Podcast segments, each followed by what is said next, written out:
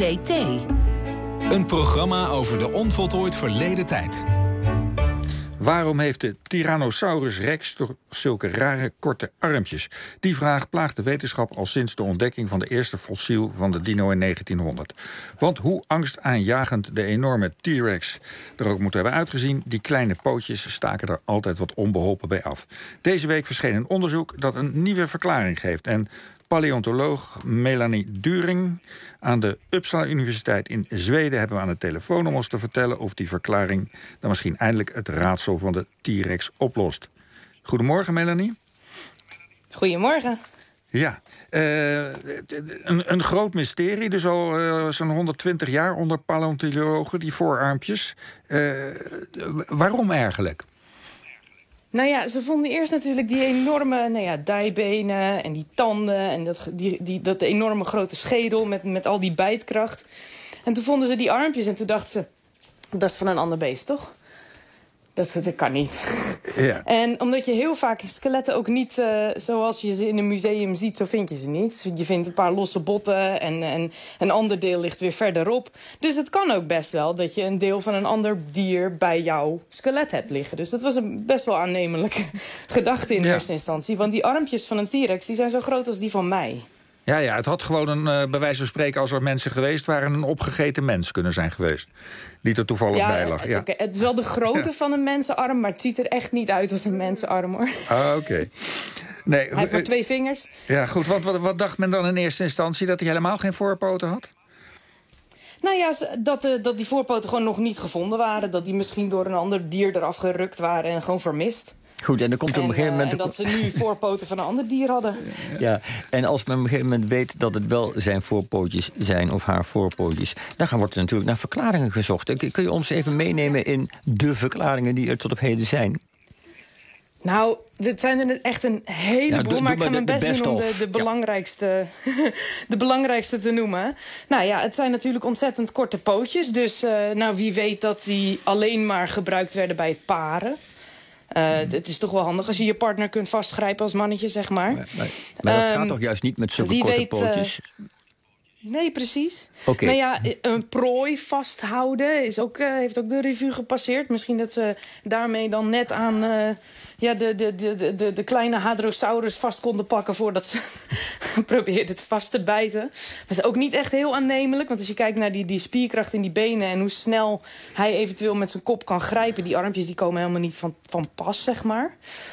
Um, nou ja, en, en ja, andere dingen. Ik stel me altijd een soort van vlooiend gedrag voor. Maar uh, ze hebben geen vlooien gehad, denk ik. maar het zijn inderdaad echt van die kleine... Ja, ik noem ze zelf wel eens in het Engels dan vestigial. Voor een soort van restachtige armpjes. Ze zijn zo klein dat je echt denkt... nou ja, eigenlijk deed hij er niks mee. Ja, maar, maar, maar nu is er dus een, uh, een nieuwe verklaring gevonden. Uh, de, de, vertel, wat is die nieuwe verklaring? Die nieuwe verklaring is dat omdat uh, T-Rex... er wordt steeds meer bewijs voor gevonden... en het is ook behoorlijk aannemelijk... dat T-Rex in, in packs, net als wolven, in grote groepen leefden dat als je dan met z'n allen zeg maar, op je prooi afduikt... dat het wel handig is dat je, dat je dan niet per ongeluk uh, de arm van je buurman eraf bijt. Dus dat ze daarom zo klein zouden zijn. En de vergelijking wordt dan gemaakt met bijvoorbeeld krokodillen en alligatoren. Er zijn heel veel filmpjes van online te vinden. Dus uh, zet je schrap als je het gaat zoeken. Maar je dan zie je dat ze gevoerd worden. Dan wordt er een enorm stuk vlees wordt in zo'n zo'n zo'n kooi gegooid. En dan duiken al die krokodillen er in één keer op af. En ja, eentje die maakt dan de fout en die bijt de arm van zijn maat eraf. Dus te zeggen, nou, dat kan dan T-Rex niet zijn overkomen... want die had hele korte armpjes. Ja, en wat vind je daarvan, van die verklaring? Slaat het ergens op? gezocht en lastig te bewijzen. Het, het, het, punt is, je vergelijkt een tweevoeter... want de T-Rex die gebruikte zijn armen ook niet om te lopen natuurlijk. Hè? En een krokodil die loopt op vier poten. Dus dat is al heel anders.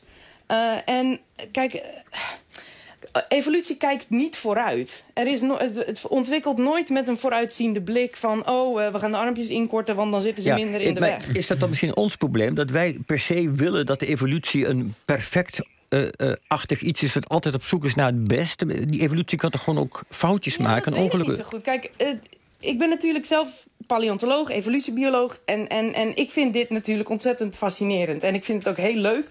Hè? Ook op een congres s'avonds laat met een paar wijntjes samen met mijn collega's te speculeren over alles dat we niet kunnen bewijzen. Het is fantastisch. Maar ik weet dat heel veel mensen die willen echt antwoorden. En sommige dingen daar kun je gewoon heel slecht antwoorden voor vinden. Mhm. En dit is er zo eentje. Ja, maar dit, het, het kan gewoon ook een restje zijn. Die armpjes zijn zo klein geworden omdat ze geen nut hadden. Uh, evolutionair. Ik denk omdat ze ze niet gebruikt. Als je ook kijkt naar dieren die bijvoorbeeld onder de grond leven, die verliezen hun ogen. De mol, ja.